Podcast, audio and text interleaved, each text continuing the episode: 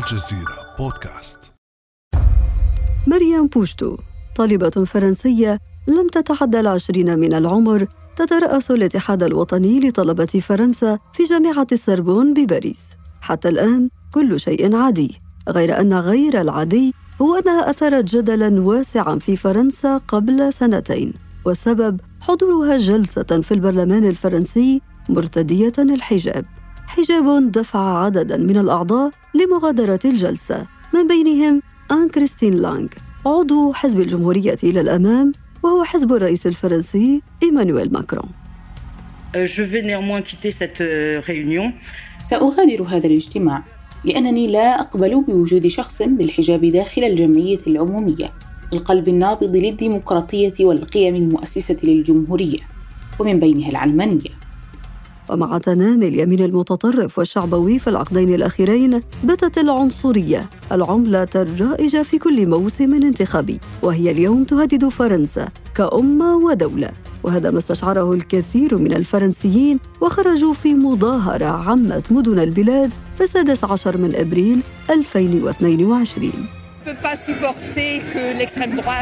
لا أطيق رؤية اليمين المتطرف يصل إلى السلطة، ولا آمل رؤية ذلك في حياتي.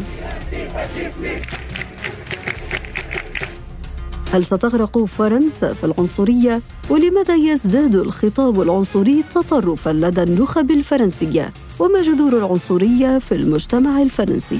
وهل يمكن إنقاذ فرنسا من الغرق في مستنقع العنصرية؟ بعد أمس من الجزيرة بودكاست، أنا آمال العريسي.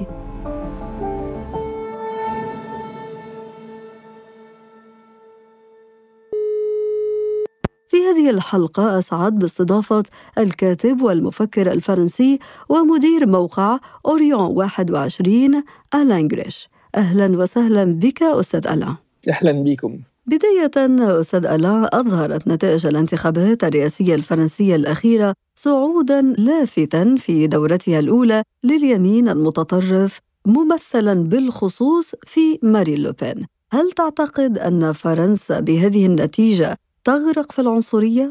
في إمكانية على الأقل، يعني حقق اليمين المتطرف أفضل نتائج منذ إجراء الانتخابات في فرنسا، يعني منذ القرن التاسع عشر، وده أمر مقلق طبعاً. بس في المستقبل صعب نقول، يعني واضح أن غير مستحيل أن تصبح مارين لوبان رئيسة هذا المرة أو المرة الثانية، لكن المستقبل يعتمد على أسباب كتيرة، يعني مش بس مشكلة العنصرية ونمو العنصرية، بس كمان على العوامل الاقتصادية والاجتماعية، ومع الأزمة السياسية الموجودة في جميع الأحزاب الفرنسية، الأحزاب اليمينية واليسارية التقليدية، يعني اللي هي في أزمة كبيرة. فكل ده بيخلق مناخ صعب، ويعني مش ممكن نقول هيحصل إيه، لأن مش عارفين هذه التناقضات هتحصل إلى فيه. بس لازم نقول إن غير مستحيل إن اليمين المتطرف يجي للحكم. يعني سنتحدث في هذه الإمكانية لاحقاً أستاذ ألا، ولكن خلينا بما أننا في بداية النقاش نعود لجذور العنصرية في فرنسا. إلى ماذا ترجعها أستاذ ألا؟ العنصرية موجودة في المجتمع الفرنسي من زمان الحقيقة، يعني من القرن التاسع عشر. يعني أول هذه العنصرية كان ضد العمال الأجانب، والعمال الأجانب كانوا من بلجيكا، من إسبانيا، من إيطاليا، يهود إلى آخره. ولكن العنصرية أخذت بعد آخر مع تطور الاستعمار الفرنسي، وخصوصا الاستعمار في الجزائر اللي خلق علاقات صعبة بين فرنسا والجزائر، وخصوصا بعد حرب استقلال الشعب الجزائري. فده خلق عنصرية خاصة ممكن نقول ضد العرب، وده كان موجود يعني بشكل أو آخر في الستينات والسبعينات في فرنسا، بس ما كانش في حزب، يعني باستثناء الحزب اليمين المتطرف من لوبان، يعني اللي كان جزء قليل من المجتمع، ما كانش في حزب يعني عنصري حقيقي. التغيير حصل في السبعينات والثمانينات مع تغيير في مفهوم العنصرية في المجتمع الفرنسي. يعني أكتر وأكتر العنصرية كانت يعني عنصرية ثقافية، ممكن نقول إسلاموفوبيا. يعني أكتر وأكتر مشكلة الإسلام أخذت موقع رئيسي في الخطاب والسياسية الفرنسية، وده غير معنى العنصرية يعني في فرنسا. وربما أيضاً ما أدى إلى هذا المنح التصاعدي للاتجاهات اليمينية المتطرفة في فرنسا أنه هذه الاتجاهات لم تعد تكتفي فقط بالخطاب السياسي والإعلامي، بل تجلى في السنوات الأخيرة في سن قوانين وتشريعات. برأيك ما العلاقة بين هذه النزعة العنصرية المتنامية في فرنسا وكل موعد انتخابي؟ أولاً يعني أفكار اليمين المتطرفة، يعني في ألفين واثنين لما حصل لوبان للدور الثاني للانتخابات الرئاسة كان بس خطاب اليمين المتطرف، وكان معظم الأحزاب ضدها. ده اتغير واتغير كل الجو، يعني الجو، وبدأ الأفكار اليمينية المتطرفة تبقى أفكار المجتمع كله، يعني بما فيها الأحزاب اليمين التقليدية وبما فيها جزء على الأقل من اليسار. وده أدى إلى مناخ طبعا يعني مع ال... يمكن هنرجع إلى كل مشكلة الحجاب وطبعا العمليات الإرهابية اللي أيدت هذا الاتجاه، بس عملت من هذه العنصرية هي الفكرة يعني الهيمنة لها، فكرة العنصرية هيمنة على ال... السياسة الفرنسية. وأدت ده طبعا إلى مش بس إلى أفكار، بس إلى قوانين، وقوانين ضد ضد المسلمين. بالفعل أستاذ ألان، استغل اليمين المتطرف كما ذكرت خوف الناخب الفرنسي على هويته، وأصبح يلوذ بهويته نتيجة خوفه من الآخرين.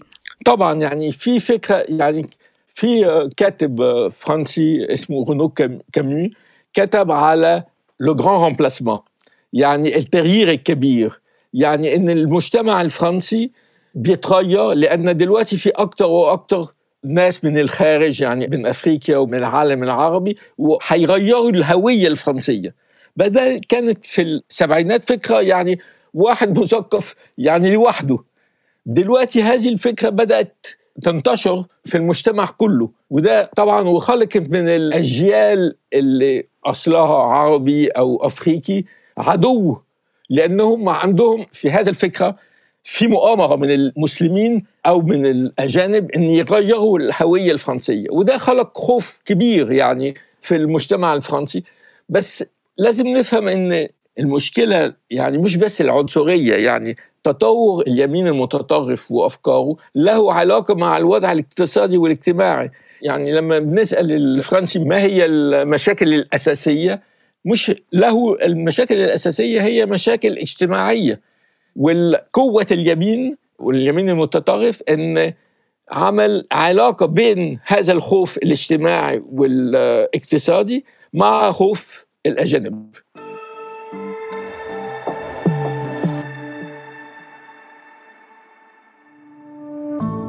ابقى على تواصل مستمر مع الجزيرة بودكاست، ولا تنسى تفعيل زر الاشتراك الموجود على تطبيقك لتصلك الحلقة يومياً.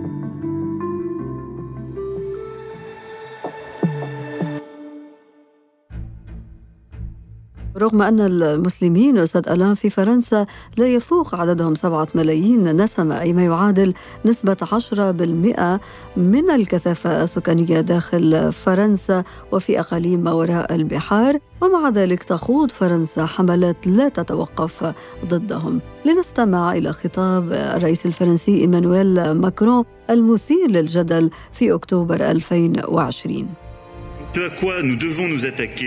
إنما نحتاج للتصدي له هو النزعة الانفصالية الإسلاموية، لأنه مشروع واعٍ ينظر له، مشروع سياسي ديني، ويتجسد في انحرافات متكررة عن قيم الجمهورية، مما يؤدي في كثير من الأحيان إلى إنشاء مجتمع مضاد. هذا الخطاب نال إشادة من زعيمات اليمين المتطرف مارين لوبان. لقد ألقى رئيس الجمهورية خطاباً عظيماً، وبدا لي من خلاله أنه بالفعل قد فهم موقفي وقلقي في مواجهة صعود النزعة الطائفية المتزايد، والذي نستنكره منذ عشرين عاماً، ثم الإسلام الحركي. أستاذ ألان غريش، ما هي الأسباب العميقة لأزمة فرنسا مع الإسلام والمسلمين؟ أظن في علاقة تاريخية يعني بين هذا الخوف ومشكلة الاستعمار. يعني انتم عارفين دلوقتي في فرنسا في نقاش على تاريخ الاستعمار وخصوص الاستعمار الفرنسي في الجزائر، وهل كان الاستعمار إيجابي أو غير إيجابي. في نقاش قوي، وخصوصا في هذا النقاش أبناء المهاجرين يعني هم أصلهم عربي بيلعبوا دور كبير يعني، وبدأوا يسألوا أسئلة على هذا الاستعمار وعلى سلبيات هذا الاستعمار و... فده كمان خلق نقاش خاص يعني على هوية، يعني هل فرنسا هي فرنسا اللي قادت الحرب ضد الشعب الجزائري أو لازم تعمل نقد ذاتي على كل هذه الفترة الاستعمارية. يعني فرنسا حتى الآن بدأت تناقش على الاستعمار وعلى سلبياته، بس ده في البداية من التعريف إن كان الاستعمار يعني جريمة ضد الإنسانية. استناداً لكل المعطيات التي قدمتها والعوامل التي تحدثت عنها أستاذ ألان، ما هي المخاطر التي تهدد المجتمع الفرنسي مع استمرار تنامي العنصرية؟ أظن في الحقيقة خطر أن يحصل انشقاقات ومواجهات وحتى حرب أهلية يعني، أو شكل من الحرب الأهلية، لأن في هذا الخطر. ولكن في نفس الوقت طبعا زي ما ذكرتي يعني في المظاهرات اللي حصلت، وفي الانتخابات ظهرت كمان قوة مختلفة من القوة العادية، خصوصا لا فرانس أنسوميز من ميلانشون، اللي هو مكن أن يعمل خطاب يكون في نفس الوقت خطاب بيتكلم للفقراء في فرنسا وبيكافح العنصرية، وده شيء جديد يعني وله قوة جديدة. ومهم إن خصوصا في الأحياء اللي بيعيشوا فيها معظم المسلمين صوتوا كتير معهم، وأنا أظن ده أحد من الإيجابيات اللي حصل في الانتخابات الرئاسة في فرنسا. هل تتوقع إذن أستاذ ألان أن يصل رئيس يميني متطرف أو عنصري إلى قصر الإليزيه؟ أو في إمكانية الحقيقة، يعني شفنا ده حصل في الولايات المتحدة، حصل في الهند اللي بنشوف فيها هجوم كبير ضد المسلمين، حصل في البرازيل. ففي إمكانية أن القوة المتطرفة اليمينية تأخذ الحكم، ولكن في نفس الوقت إذا يعني حصل مارين لوبان للرئاسة هيخلق أزمة كبيرة بين فرنسا وأوروبا وحتى داخل المجتمع الفرنسي، يعني في ردود فعل كبير كمان في المجتمع. ففي إمكانية، ولكن لازم نكون متفائلين لأن في كمان ناس ضد هذا الصعود لليمين المتطرف. إذن كيف يمكن أستاذ ألان إنقاذ فرنسا من الغرق أكثر في وحل أو مستنقع العنصرية برأيك؟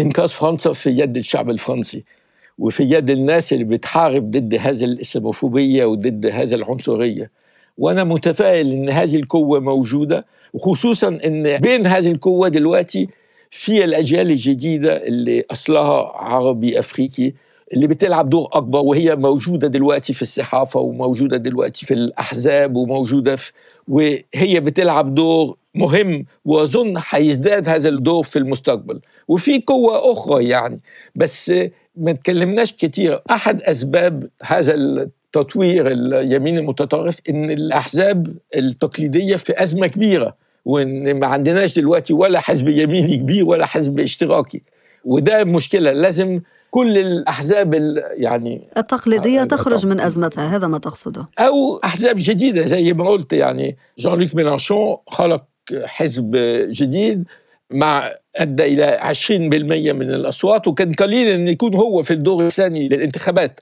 ففي إمكانية بالأخير، يعني ده في يد الشعب الفرنسي، بس بالأسف لازم أقول إن المثقفين اللي تقليدياً لعبوا دور مهم في التغييرات في فرنسا وفي الدفاع عن حقوق الإنسان في هذا الوقت ما بيلعبوا هذا الدور، لأنهم لعبوا دور بالعكس، لعبوا دور لتأييد الإسلاموفوبيا. ويبقى الحل كما ذكرت أستاذ ألان بيد الشعب الفرنسي، بما في ذلك الجاليات المسلمة في فرنسا التي هي في مقدمة الاستهداف من قبل السياسيين والإعلاميين المؤيدين للتيار اليميني المتطرف العنصري.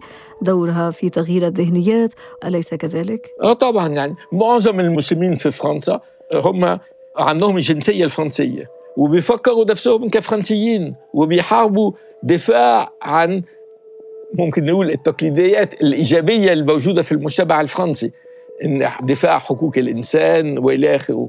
فده بيلعبوا دور، والمهم إن جزء من هذا الجيل دلوقتي مش بس في يعني هم مش عايشين بس في الدوائر الفقيرة، بس بيلعبوا هم في ال... في كتير من الطلاب في المدارس، وزي ما قلت حتى بين الصحفيين، وأظن هذا الدور هيزداد في السنوات القادمة. الكاتب والمفكر الفرنسي ومدير موقع أوريون واحد وعشرين الأستاذ ألان غريش، شكراً جزيلاً لك. شكراً لكم. كان هذا بعد أمس.